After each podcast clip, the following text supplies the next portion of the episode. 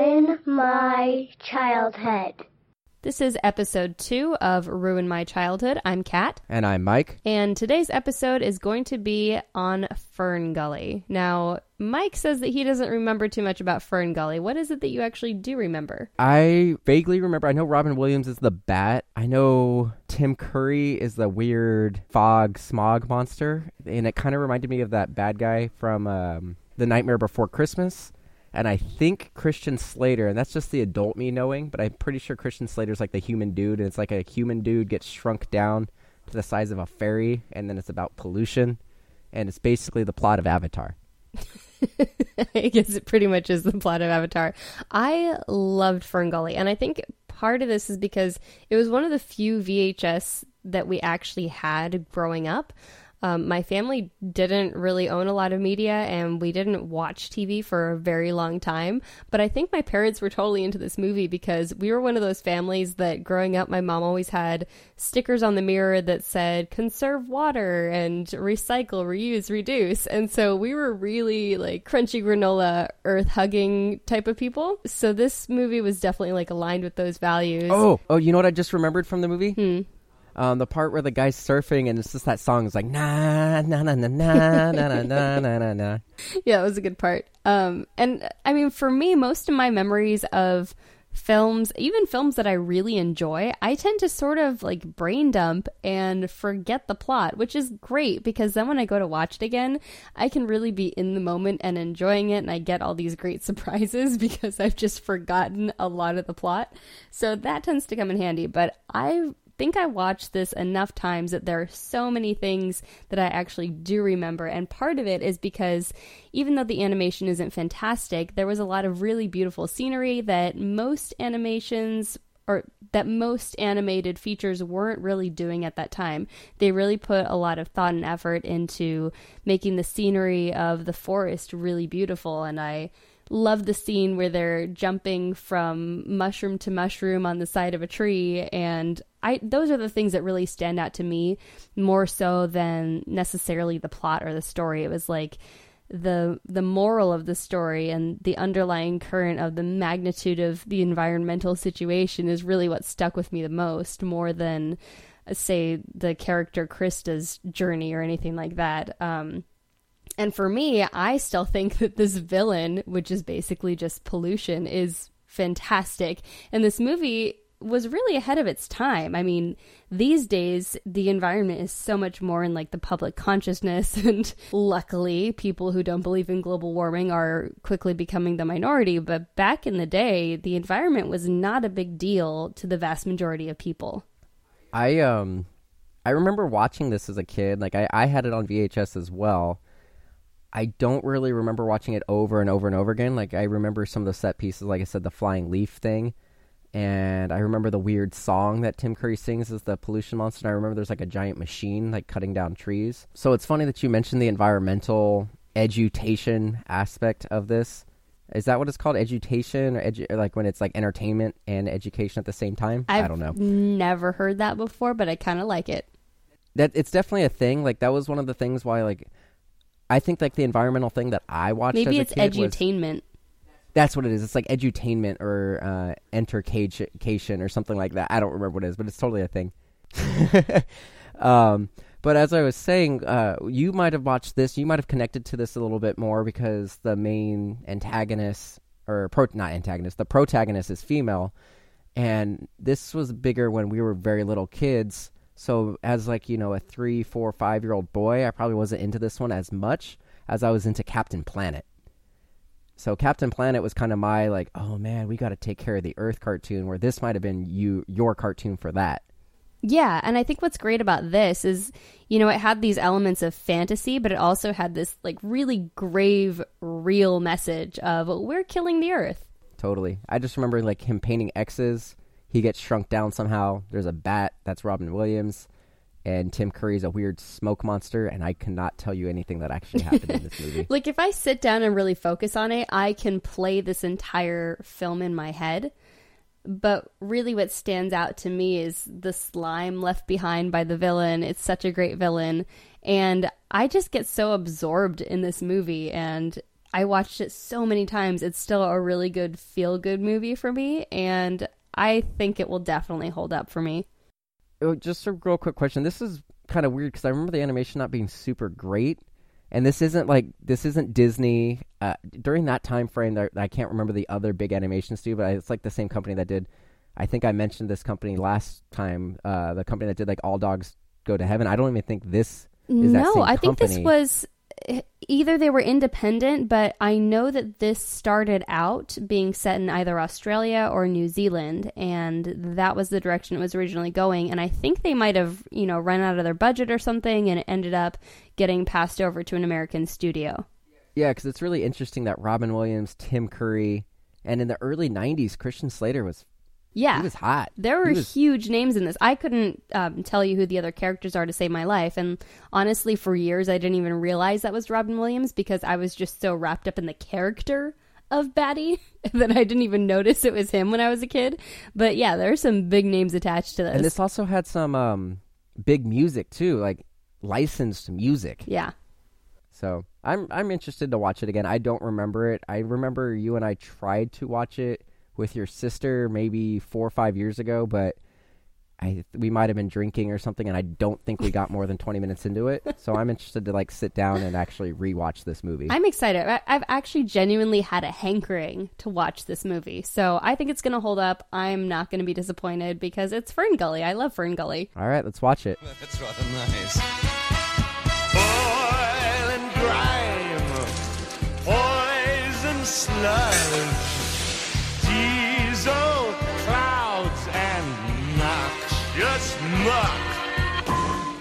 Slime beneath me, mm, slime up above. Ooh, you love my toxic love.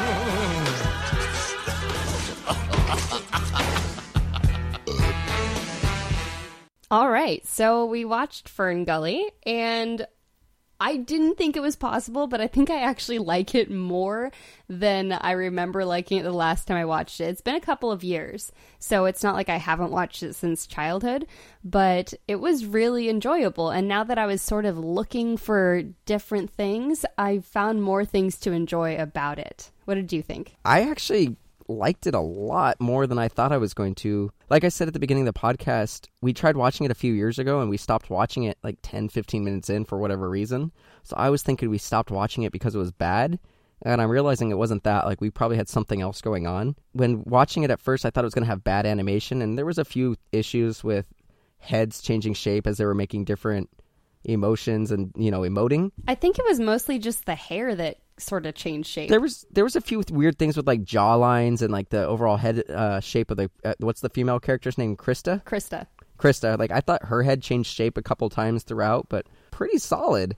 did we find out what the company was? Uh, so I looked it up and I, I already forgot the director's name, but the guy who directed this movie was also the producer. He made like his own production company for this, and then it was distributed by Fox. Oh, okay. What was really interesting is this guy's background is varied, but it's awesome. Like he works on Tron as a storyboard artist, and then he did a few of the art stuff for Tron. He also did the like in the 80s like when they were really into the animated openings to live action movies like at the beginning of um, troop beverly hills he actually did the opening s- sequence for that and he also did storyboard animations for tons of really big movies so he actually was kind of a big deal and it was a passion project for him and his ex-wife. They spent 15 years trying to make this movie so she made it as a book. Then they spent i think it was like five years trying to figure out how to make it into a movie and then they spent like seven years trying to raise money for it. Wow. and then three years making it. So it was like a 15 year process to get this made It had a pretty big budget too. 24 million dollars. It had almost the same budget as beauty and the beast and this movie came out a year after. Yeah, and it's it's interesting how um, around that time it's like there's that one scene in the ballroom with Beauty and the Beast, the single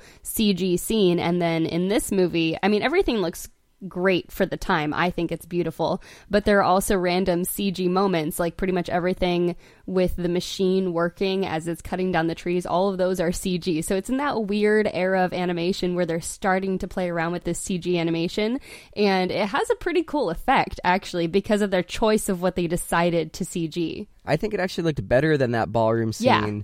In Beauty and the Beast. Like they did that scene where they were doing the dancing and like on the puddles that were changing colors. Mhm. And I thought that actually it blended more seamlessly. But I also think that might be because they made the art style a little bit more realistic than some of the Disney movies. At least for the main characters, like those weird guys who are running the machine, they looked super cartoony. But yeah, like Oliver and the- Company cartoony. Actually, yeah, exactly like the characters in that. And then what was the the main male name? Was it The Zach human or Jack? Zach, yeah. Zach looked like a real person. Yeah, exactly. The proportions on him were a lot more realistic than, say, Disney's animation at this time. Yeah, I agree. So I was pleasantly surprised by the art. The story was the story. I think it was like its weakest element, but it still had some fun moments. Like I, the music was great. Like they had a why can't I think of his name right now? The guy who did uh, Funky. Uh, what is it called? The Funky Comedy. Fucking or cool whatever it's idea. called. I can never remember his name or anything, but really, like, Oh, that's To- what he's Tone known for. Tone Loc. Is it Tone Loc? Tone, Tone Lock? something like that. Yeah, but he's in it,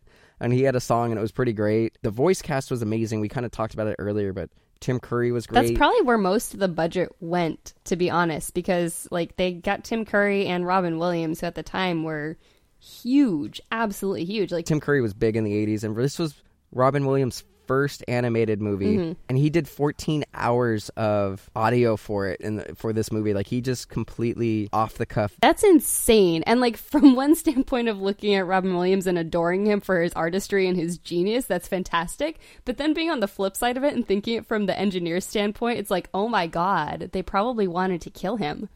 I can't even imagine sitting in the booth for 13 hours and letting this freaking comedian just like babble on and on and be like, all right, let's rewind and let you do this again.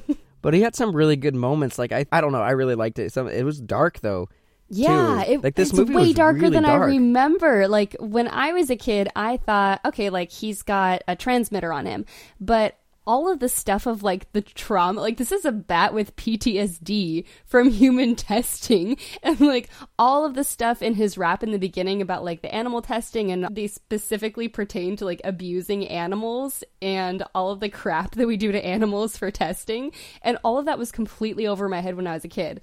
Like I just thought he was a goofy bat with a transmitter, but no, like That's what I remember, gave this too. poor bat PTSD. Yeah, it was really weird, and like the song was really funny, but I was just like, "Oh my god, this is incredibly dark for a kids movie." It's and then very you dark. went to, uh, I think it was called "Toxic Love" was Tim Curry's song as uh, Hexus, Mm-hmm. and it was strangely sexual. Well, no, it was a torch song. Basically, that was the the sort of cadence and rhythm and style. Was a torch song. So I actually looked it up, and it turns out that there was an alternate version of this song that was super sexual. It had like blatant sexual content in it that they had to edit out because it was like this is a kids movie. We can't. Be, Oh, like, did you find talking. these lyrics somewhere? I didn't find the lyrics, but I found some. I don't. I don't remember if it was Wikipedia or some other article, but they were saying that they had to like tone down the song.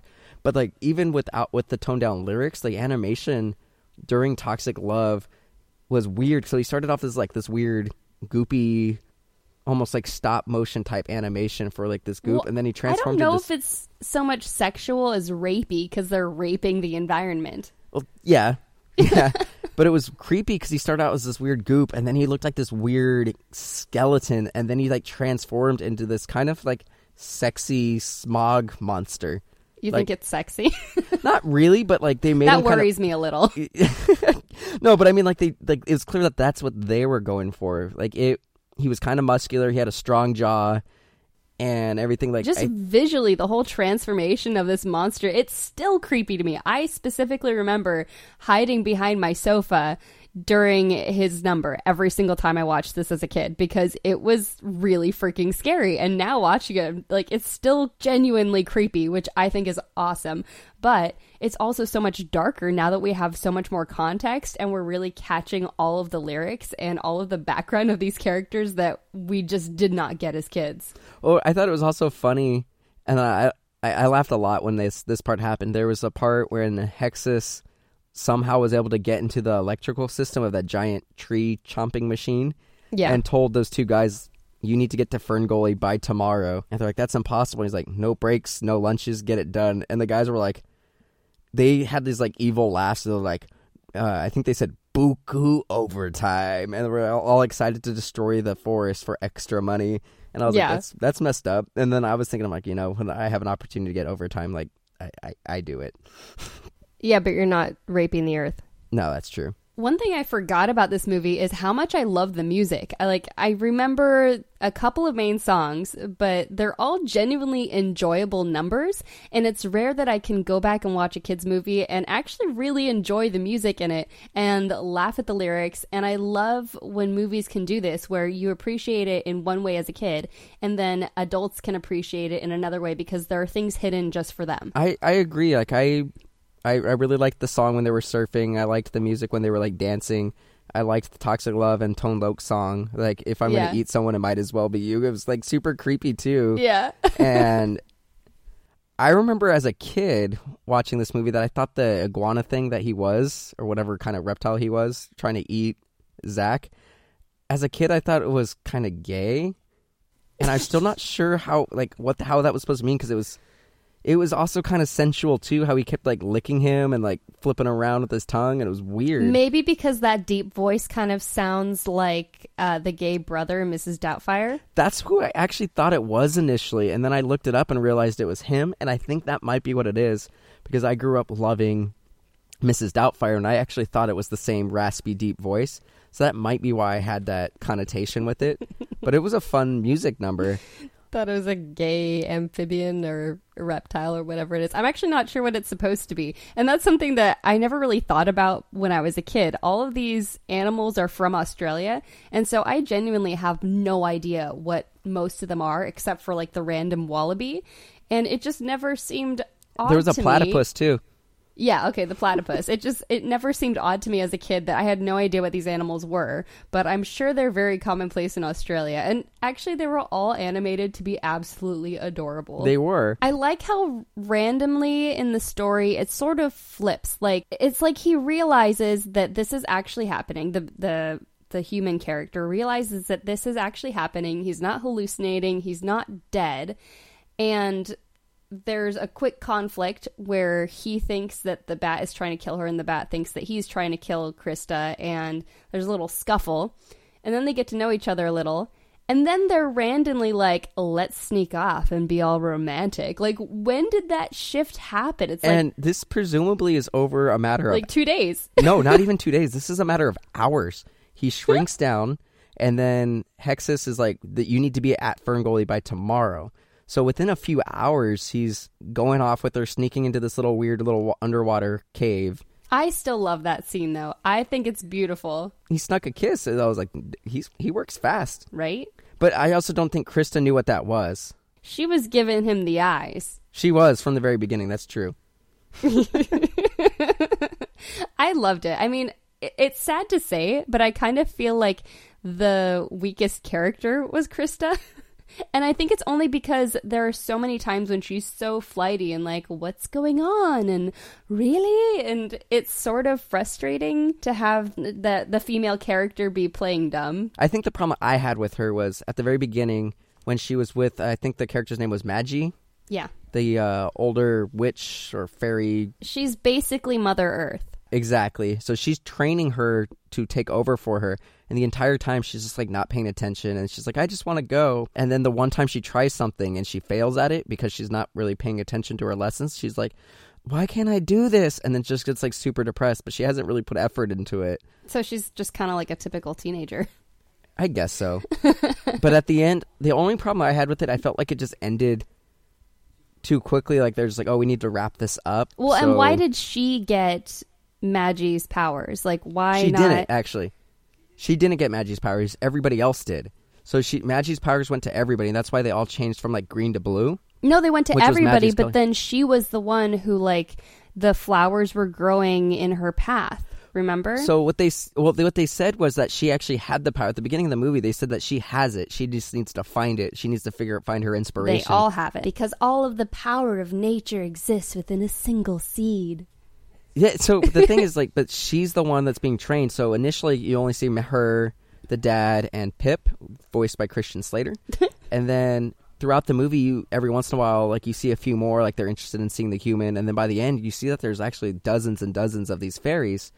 So it's clear that she's they that Magi sees something in her. So she's clearly the one that's the most powerful, and she ultimately sacrifices herself, like she's consumed by Hexus, and then everybody else just kind of chips in their powers and helps her overcome it. Yeah. And then she's able to make that that thing grow around him and traps him again. So she had the power the whole time. It's just she had to find her inspiration. I feel like Magi's powers went a little bit to all of them, but then I feel like Crysta sort of took her place. Because Maggie was, was, like, special, she was- obviously. Like, she is Mother Earth. She's, you know, like a metaphor for Mother Earth. She actually explicitly told uh, Crysta that she needs to replace her. Yeah. That it's her time. So Crysta was chosen to be magic, so I'm sure she got a little bit more of the, the magic Kool Aid. uh, I don't know what to call it, but I, I thought the ending was rushed a little bit, but I still think it was a really fun movie. And then it was the message at the end was really good in that she gave him the seed and says, "You can't forget this. Like I'm going to make you big again, and you need to." to make sure that you spread this message and he immediately like goes to the guys and is like this is bad Well, no, he, he basically makes the decision because he he says something where it's basically like, "I want to stay, but I need to go back to stop this." so it was good all around that they he did come to that conclusion. Overall it was a like we we figured out that it's edutainment and it was fun. I i thoroughly enjoyed it. I thought the music was fun there was a few pretty good jokes in it. I did like the the dynamic with pip. Like i thought it was going to go weird because i didn't really remember it where he because he was very clearly into Crysta. And he does kind of defend her against zach like he's kind of suspicious of zach initially but he gets over like he's never just too pushy. Like i thought it was going to go how a lot of 90s movies were where he kind of goes evil maybe because he's jealous. Yeah. and it's never it never is that. Like he's supportive of Crysta the entire time. Like he seems smug and like he was just gonna be kind of like misogynistic Uh-huh. but he actually like supported the whole time like he's just like watching out for his female friend and then ultimately supported her and helped her out like i was glad that that character who was in love with her wasn't like a gaston Yeah. it was just kind of creepy and manipulative and kind of a dick Yeah, he kind of stepped back and let what needed to happen happen. Yeah, so I was surprised by that, and it's weird to have Christian Slater to be in a role like that because he's normally kind of creepy. Yeah, I think like all the main characters are really great, solid characters, and just being able to watch it and actually hear all the lines now that I didn't really catch before, it, it rounds them out even more and it makes me appreciate them more. Especially Batty, because it's just so dark and thoroughly screwed up when you know that he has been tested on and he's clearly traumatized by humans. He's terrified of them. Yeah, absolutely. I thought it was great. I thought it was hilarious. I thought it was going to be bad, and it wasn't. Like I remembered it being bad animation, but I actually think it was as good, if not better, than a lot of Disney stuff. I had really low expectations for the animation going into it, but having just recently watched Beauty and the Beast, I think the animation style was better and I think it was better suited with the characters to the backdrops. It's like they they did so much gorgeous watercolor work It for matched, a lot of like, the the- backgrounds and the characters, I mean Obviously, in this era of animation, the characters always look flat. They don't have the shadowing that you expect nowadays but I think that they were a lot more appropriate and you didn't see a lot of like a lot of times in you know rushed animation you see a fence and if there's a panel on the fence that's going to move it's a different color from the rest of the fence and they didn't Yeah. didn't do a lot of that cheap crappy animation with this so I think it was really a cut above everything else and the backgrounds were gorgeous and there were all these you know sweeping shots of the forest that you don't see a lot of and I thought everything about it was just gorgeous and I love that it I took think- the time to breathe and really get you into the forest and they took the time to hear the forest and see the animals and really appreciate it for what it was. I, I think it matched like color wise a lot better. Like you mentioned the backgrounds being better than in Beauty and the Beast. Like in Beauty and the Beast, the backgrounds looked like a different style. Like clearly they were pre rendered, pre drawn, and then they were drawing over it. Mm-hmm. Like the style of the characters matched the style of the background a lot better than it did Yeah. in some of those Disney movies. Until I'd say like Aladdin, I think was the movie in Disney that switched where the way that the people were were colored and the way the backgrounds matched a lot better. Oh, another thing I really loved was I mean, it was probably realistically to sort of cut down on animation costs, but I loved the sequence in the beginning where they sort of they show the aboriginals and it's all drawn out and it's like you're looking at cave drawings at certain points and I actually really love that opening sequence and it's a totally different style from the rest of the film, but I really appreciate it and it feels really nostalgic to me. You know what I also thought was kind of interesting, and I just remembered this. So they made you talking about the Aborigines. They they had like a little story at the beginning talking about how humans and fairies used to talk to each other to make the world better. And then humans just kind of evolved and went into being what we are now. She had the human, Zach was able to see her like immediately when he got shrunk down. But the bat, she had to sing a song to, not, ex- I don't want to say expose, but to reveal herself. So she said like a little spell like, I give you fairy sight so you can see me and not be worried or Well, maybe like because that. she had already done magic on Zach. Maybe. I, I'd like to think that maybe she didn't need to because humans and fairies already had that relationship. Mm-hmm. I thought it was interesting. I did want to go back briefly and talk. You kind of mentioned that it had a few things for adults that you, we didn't notice because we were kids. That is something that Disney movies didn't really start doing until Aladdin. Yeah. With the genie making some of those jokes. And that's something that's so common now that it pushes like Shrek when that came out was just as much of an adult movie as a kids movie. Lord Farquaad. exactly and then like all these different things like talking about eviction notices and property laws and stuff like that. I do like that this took it a, you know an extra step beyond what disney did and make a movie that is enjoyable as an adult. So i i enjoyed it. Uh i don't think that it ruined my childhood. In fact i i actually wish that i watched this more as a kid because i really did enjoy this movie as an adult Yeah, I'm glad that I watched it as much as I did as a kid, and I'm really glad that I'm revisiting it as an adult. I know that we gave this to my nephews and my niece to watch, and I hope that they watch it, but next time I visit I'm definitely going to pop this in. excellent so i i'm pretty sure this did not ruin our childhood Definitely not. It made it better, and that is very rare. Well, this is episode two of Ruin My Childhood. Thank you guys for listening. Uh, you guys can follow MDX Pods at patreon.com slash MDX Pods if you want to help support the show. We are also on Twitter and Instagram at MDX Pods. And you can also check us out at facebook.com slash MDX Pods. And where can they follow you, Katrina? I am on all social media at Katrina Osity. It's K T R I N A O S I T Y on YouTube, where I have my main channel, and I'm just all over the place. Awesome. Well, that was fun. It was. Thanks for listening. All right. I feel the power, it's growing by the minute.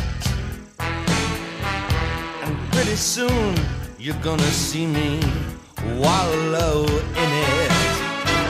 I feel good, a special kind of horny. Flowers and trees depress and frankly bore me.